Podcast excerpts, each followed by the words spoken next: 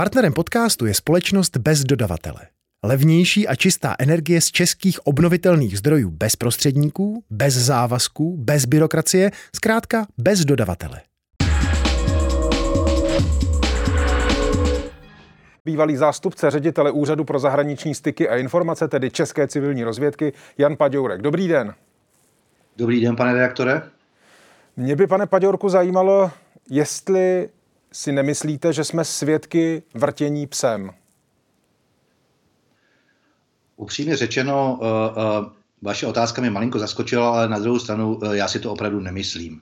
Myslím si, že na základě nějakého, i když dlouhodobého vyšetřování, došlo k nějakým závěrům a ty závěry byly publikovány a ty závěry tedy potom přinášejí některé další kroky, které už tedy jsou v režii české vlády. Ale nevidím to jako vrtěti psem.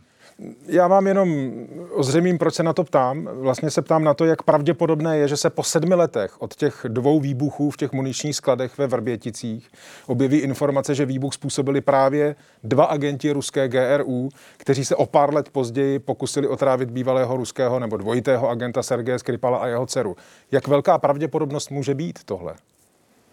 Víte, eh, já samozřejmě disponuji pouze eh, informacemi z mediálního prostoru, protože nemám samozřejmě přístup k žádným utajeným informacím. Na druhou stranu vím, že některé případy eh, se opravdu jaksi eh, rozkrývají eh, dlouhou dobu.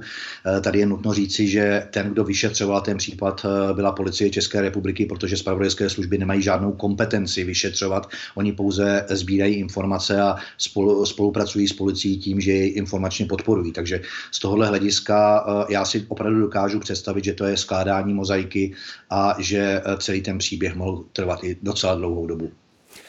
Úplně rozumím tomu, co říkáte, že disponujete, nebo alespoň můžete disponovat jen informacemi z veřejných zdrojů. Když se ale s veškerou svojí profesní zkušeností podíváte třeba na následnost dějů, úmysl českého ministra vnitra jet do Moskvy, odvolání tohoto plánu, páteční schůzka premiéra s lidmi ze spravodajských služeb, to říkal pan předseda vlády, a potom sobotní tisková konference v poměrně nestandardním čase, krátce po 8 hodině večerní. Tak když se jenom na to díváte, co vás napadá?